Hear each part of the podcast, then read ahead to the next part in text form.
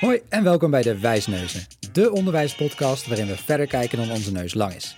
We zoeken uit hoe het zit en bespreken wat je ermee kan. En welkom bij alweer de veertiende aflevering van de Wijsneuzen. Mijn naam is Wessel. En mijn naam is Linda. En in deze aflevering staat de volgende vraag centraal. Hoe kun je lesgeven vanuit hoge verwachtingen? Ja, hoge verwachtingen, uh, een begrip wat volgens mij best wel veel terugkomt de laatste tijd. Ja. Uh, ze hebben het ook wel eens over uh, ja, kansrijke verwachtingen of realistische verwachtingen. Of nou, ik zie allerlei varianten voorbij komen Ja, van, nou ja, rondom hoge verwachtingen. Maar goed, dat begrip gebruiken wij dus nu eventjes. precies.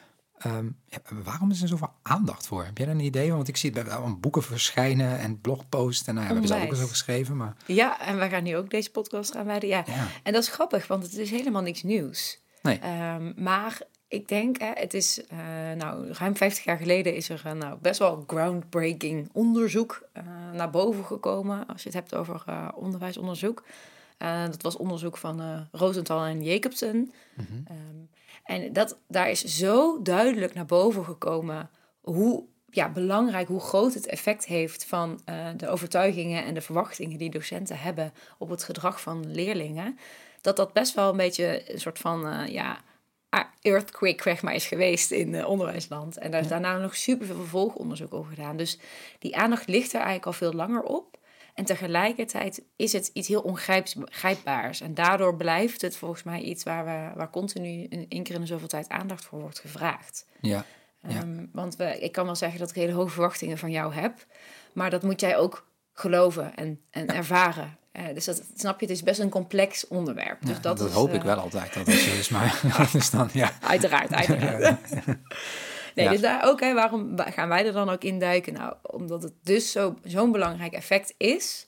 Ehm, en, eh, maar het dus ook een moeilijk is. Ja, Nou. ja, helder, helder. Nou, laten we eens induiken. Ja, precies. Nou, eh, ik begon net al over eh, dat onderzoek wat er ruim 50 jaar geleden is gedaan. En dat was dus naar een Teacher Expectancy Effect. Daar werd onderzoek naar gedaan.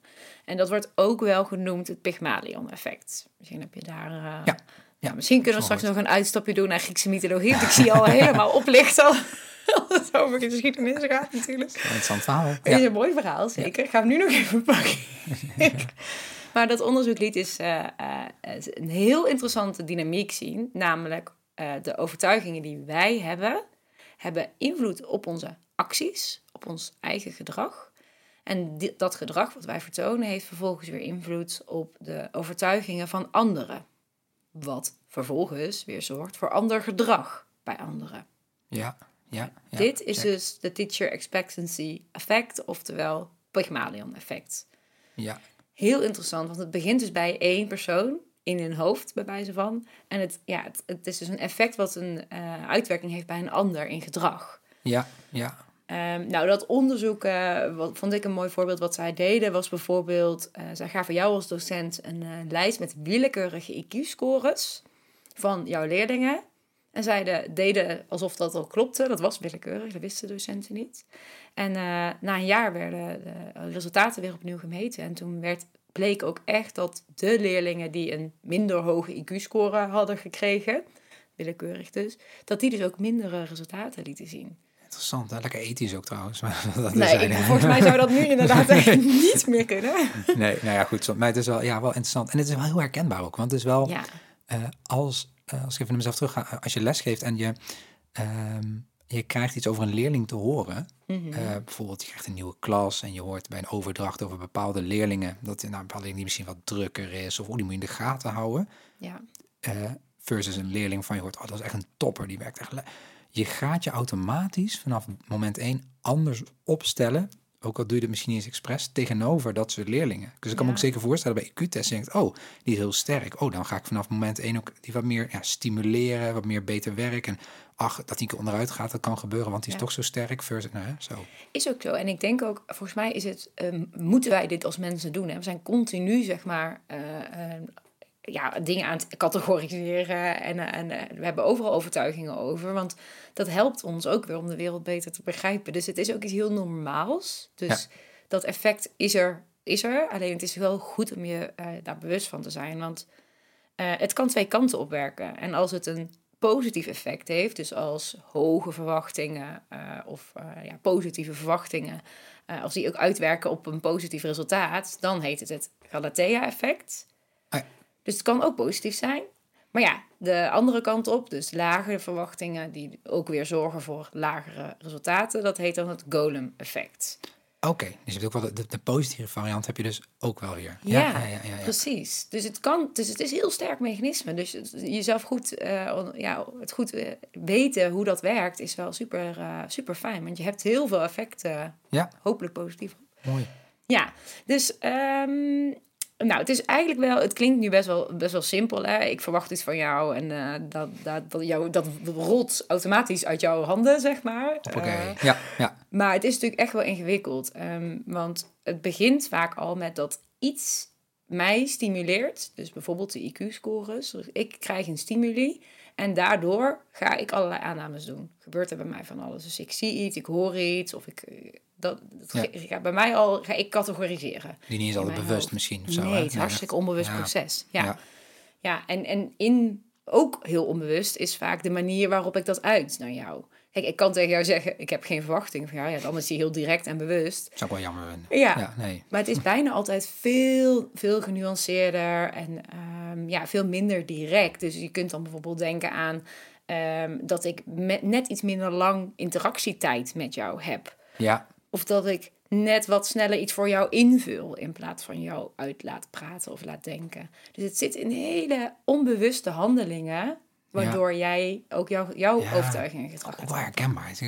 Bij, bij, bij leerlingen die ik dan heb gehad, en ik ook bij studenten waar ik dan meer observerend was, maar op het moment dat je een vraag stelt en, en uh, leerling of student geeft een antwoord, bij toch wat, wat sterkere leerlingen, die heb ik in mijn geval gehad, dan, dan denk je toch, het zijn er, ah, kom op, weet het wel, weet je wel. Je hebt een klein hintje als het echt niet lukt, maar het zit ja. erin.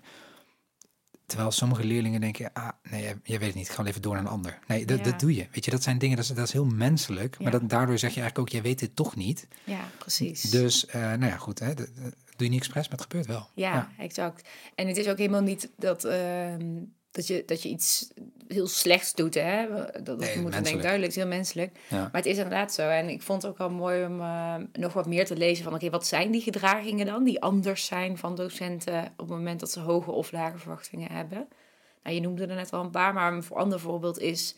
Uh, als ik een hoge verwachting heb, dan differentieer ik meer. Dus dan ga ik meer, sluit ik meer aan op het niveau van mijn student, omdat ik inderdaad, wat jij net zegt, verwacht dat het er dan uiteindelijk wel uitkomt. Ja, precies. Ze hebben er wat dus, aan, zeg maar. Hè? Ze hebben het nodig, ze kunnen het gebruiken. Ja, ja, ja, ja. ja. Ook bieden docenten blijkbaar vaker groepswerkmogelijkheden als ik hoge verwachtingen van leerlingen heb.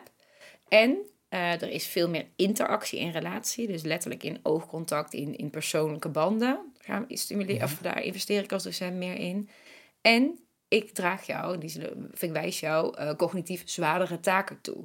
Ja. Die is op psychologie, want ik verwacht dat jij daar allemaal uitkomt. Ja, ja het, het haakt ook een beetje op onze, op onze vorige podcast, vind ik, als het gaat over autonomie. Mm -hmm. uh, hoeveel autonomie durf je te geven of zo? Ja. Dat, dat, die hoor ik ook wel een beetje. Zo Ja. van, hè, van, als je bijvoorbeeld naar groepswerk kijkt, durf je dat los te laten. Precies. Zeg maar. En, en, en, en ik kan me voorstellen, groepen waar je les aan geeft, die, die, nou, waarvan je het idee hebt, of, of dat werkers die wat, wat meer nodig hebben, dat, dat het ook een self-fulfilling prophecy wordt. Je denkt, ga ze ook geen groepswerk geven, want dat kunnen ze, nou ja, zo. Heel, ja, precies. De, het Pygmalion-effect is in essentie een self-fulfilling prophecy, inderdaad. Ja, ja. En dat, als je dus inderdaad hele lage verwachtingen hebt, ja, dan is ook, dan, dan ga je minder lang investeren in uh, die leerling of die groep leerlingen verder Ja. helpen. Ja. Uh, dat is heel, um, ja, het is heel interessant, vind ik, Ja, hoe dat werkt. Nou, we hebben nu um, in ieder geval een beetje onderzocht van uh, wat kan dus allemaal invloed hebben op, uh, op je leerlingen, op je studenten. ja, Um, nou, dan hebben we nog een paar concrete tips van oké, hoe kan ik dan wel lesgeven vanuit hoge verwachtingen. ja, Uh, en ik vind hem zelf meteen al een beetje dubbel. Want ik kan jou nu niet opleggen dat jij ineens in jouw hoofd hoge verwachtingen hebt. Hè? Het gaat over overtuigingen en aannames. ja. Dus, Dus het zijn, ja, het zijn dingen misschien waar je op kan letten, maar, maar die Ja. niet, niet ja, ze, ze veranderen niet je brein of zo. Nee, en vooral je impliciete gedrag, dat is super moeilijk. Maar het zijn misschien wel dingen om extra te letten, weet ik. Ja, is dat het? Ja. Dat is het. Ja. ik ga zo even kort eh, bespreken. Nou, één allerbelangrijkste eh, is eigenlijk geef specifieke feedback die doelgericht is. Dus blijf in alle feedback die je geeft aan alle leerlingen continu focussen ook op de goede punten bijvoorbeeld. Maar ook echt gericht op, eh, ja, op, het, op het leren, op het vervolg van het leren. Dus in plaats van dit is niet goed, we gaan door. Hè, het besteedt aandacht Ja, aan precies. effectieve feedback. Ja, check. Een Ja. van de belangrijkste. Ehm, ook belangrijk, geef alle leerlingen dezelfde de hoeveelheid beurten. Dus vingers opsteken is gewoon een gevaar. Want dan gaan die leerlingen waar je waarschijnlijk iets hogere verwachtingen van hebt, bijvoorbeeld meer de vingers opsteken. Of je gaat eerder door van een leerling die het niet weet. Dus de, de, de, de tijd die, een Ja. leerling, die alle leerlingen hebben is minder gelijk. Je wordt ook misschien wat selectiever. Ja, ik Ja. weet dat Dylan William, hè, van de goeroes van formatief handelen, die zegt ook wel eens: eh, geen vingers tenzij er vragen zijn of zo. Ja, En dat, dat, om meer gelijkheid te creëren in plaats van uh, nou, ja, het haantje de voorst, om even zo te noemen. Precies, ja. Ja. Ehm, nou, een tweede eh, tip is: ehm, stel open vragen. Dus bied leerlingen de kans om te leren. Gaat niet voor ze invullen. En dat kunnen open vragen zijn over de inhoud, maar dat kan ook over leerstrategie gaan. Of over de modus, de leermodus.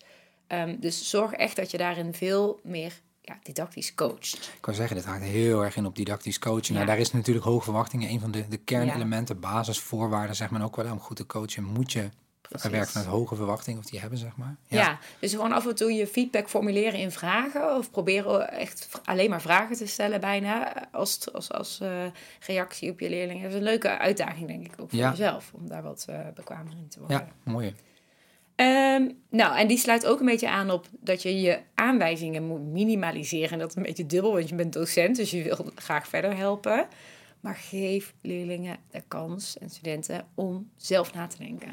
Ja, en ja, dat is een, ik, eh, ik denk inderdaad ook, wees niet te snel met aan. Het is inderdaad, het is, Nee. een aanwijzing op zich is niet, denk ik, verkeerd. Maar het is inderdaad wel, we zijn soms heel erg geneigd te denken, weet je het antwoord? Nee, ah, denk hier aan, denk hier aan. Ah, kom op. Ja, Ja. Dat, denk, eh, soms even, het, het- als het met 10, 20 seconden, geef even rust of zo, hè? dat idee, Ja. denk ik. Ja, wat eerst is toch ooit, ik weet niet zeker of ik het goed zeg, maar onderzoek gedaan dat, een dat gemiddelde docenten maar misschien iets van drie seconden denktijd geven als ze een vraag stellen. Ja, dat is echt zo weinig. Dat ze ook denken, yo, give me a break, weet je Ja, wel. Dat, ja, maar het is wel... Ja, dat zegt natuurlijk ook wat. Want als je niet snappy bent, dan... eh. Ja, en dat kan ook weer onzekerheid. En ik kan me voorstellen dat dat dan ook...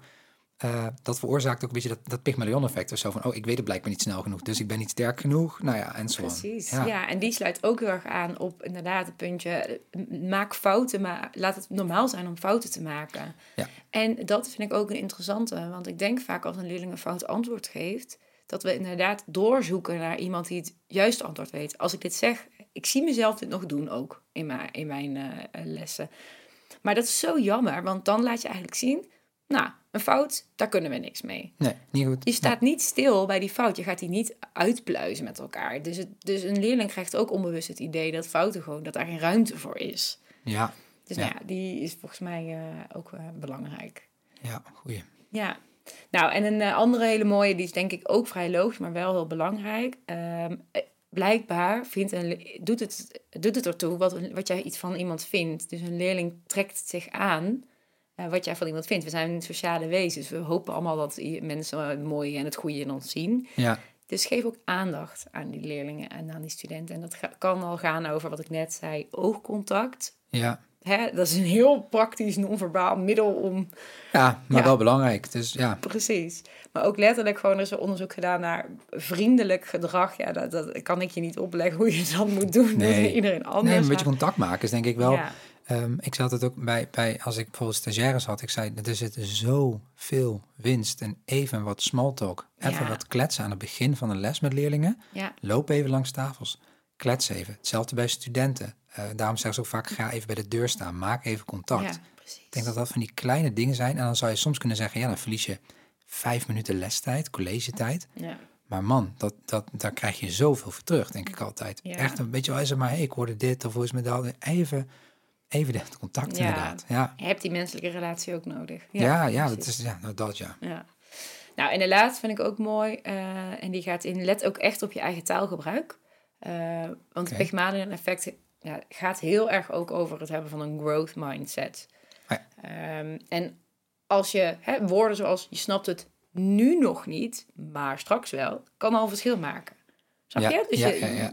In, in je taalgebruik kan je al aangeven van misschien ben je er nu nog niet, maar ik heb wel de verwachting dat je daar komt. Ja, precies. In plaats van te zeggen, oké, je snapt het niet. Nou, nee, ja, nee, Ja. niet zo van, hey, nu nog niet. Weet je, Nee. het komt. Ja, nee, ja, mooi. Dat is ook wel een, wel een goeie. Nee, dat, grappig zeg ik altijd tegen mijn dochter, zeg ik altijd, hè, als je bepaalde dingen niet lukt, dan zeg ik ook altijd thuis van, eh, lukt je nog niet. Weet je, dat is oké. Nee. weet je, bent aan het leren. En ik denk, ook binnen de onderwijssetting, de, eh, het is een oefenruimte. We Ja. mogen leren, inderdaad. En dat is wel goed om nou, regelmatig heel expliciet of minder expliciet, maar wel te benadrukken, denk ik inderdaad. Ja. We zijn allemaal stappen aan het zetten. De ene ja, nou mooi. Ja, Precies. Dus hè, de, eh, hoe kun je dan lesgeven vanuit de hoge verwachtingen? Nou, ben je allereerst bewust van dit Pygmalion-effect? Dus van het effect dat jouw overtuigingen hebben op jouw leerlingen.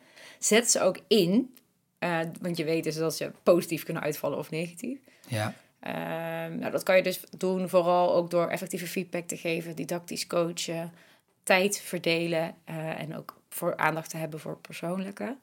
Ehm, maar ik wil het ook wel gezegd hebben, het is denk ik moeilijk om jezelf altijd bewust te zijn van je onbewuste overtuigingen. ja, ja. Ehm, dat is gewoon, dat kunnen we niet de hele tijd. Nee, dat, is, dat, nee, dat. En ben- En ook, het gaat ook om gedragsverandering soms. Ja. Soms ben je gewoon, geef je een bepaalde manier les en dan ben je gewoon gewend. En dat, soms is dat lastig om dat te veranderen, zeg maar. Ja. ja.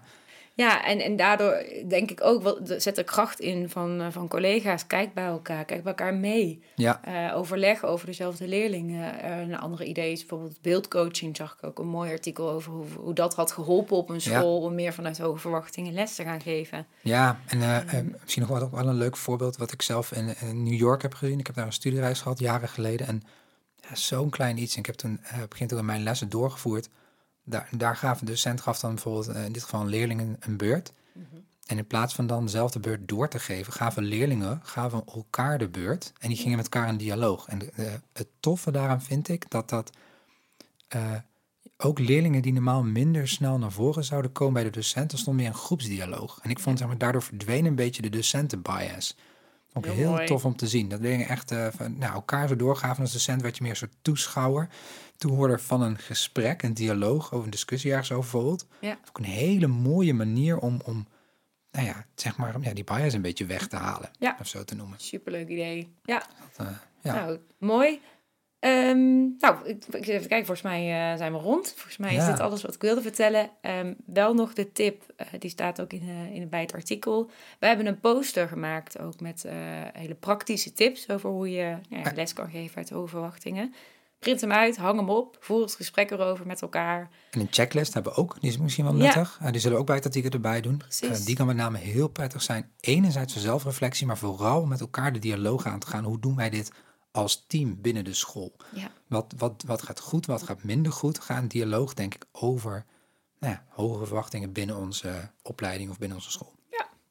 nou, Dus dat, eh, nou, dankjewel. Eh Graag volgens mij super interessant onderwerp. Eh wellicht komen we nog een keer, eh, andere keer op terug. Eh, jullie thuis eh, bedankt voor het luisteren en eh, tot, tot de, volgende. Leuk dat je weer hebt geluisterd naar een aflevering van de Wijsneuzen. Wil je nou meer weten over het onderwerp dat je net hebt beluisterd? Ga dan naar vernieuwenderwijs.nl slash podcast. Heb je ideeën of suggesties voor de podcast? Stuur dan een mailtje naar podcast.vernieuwenderwijs.nl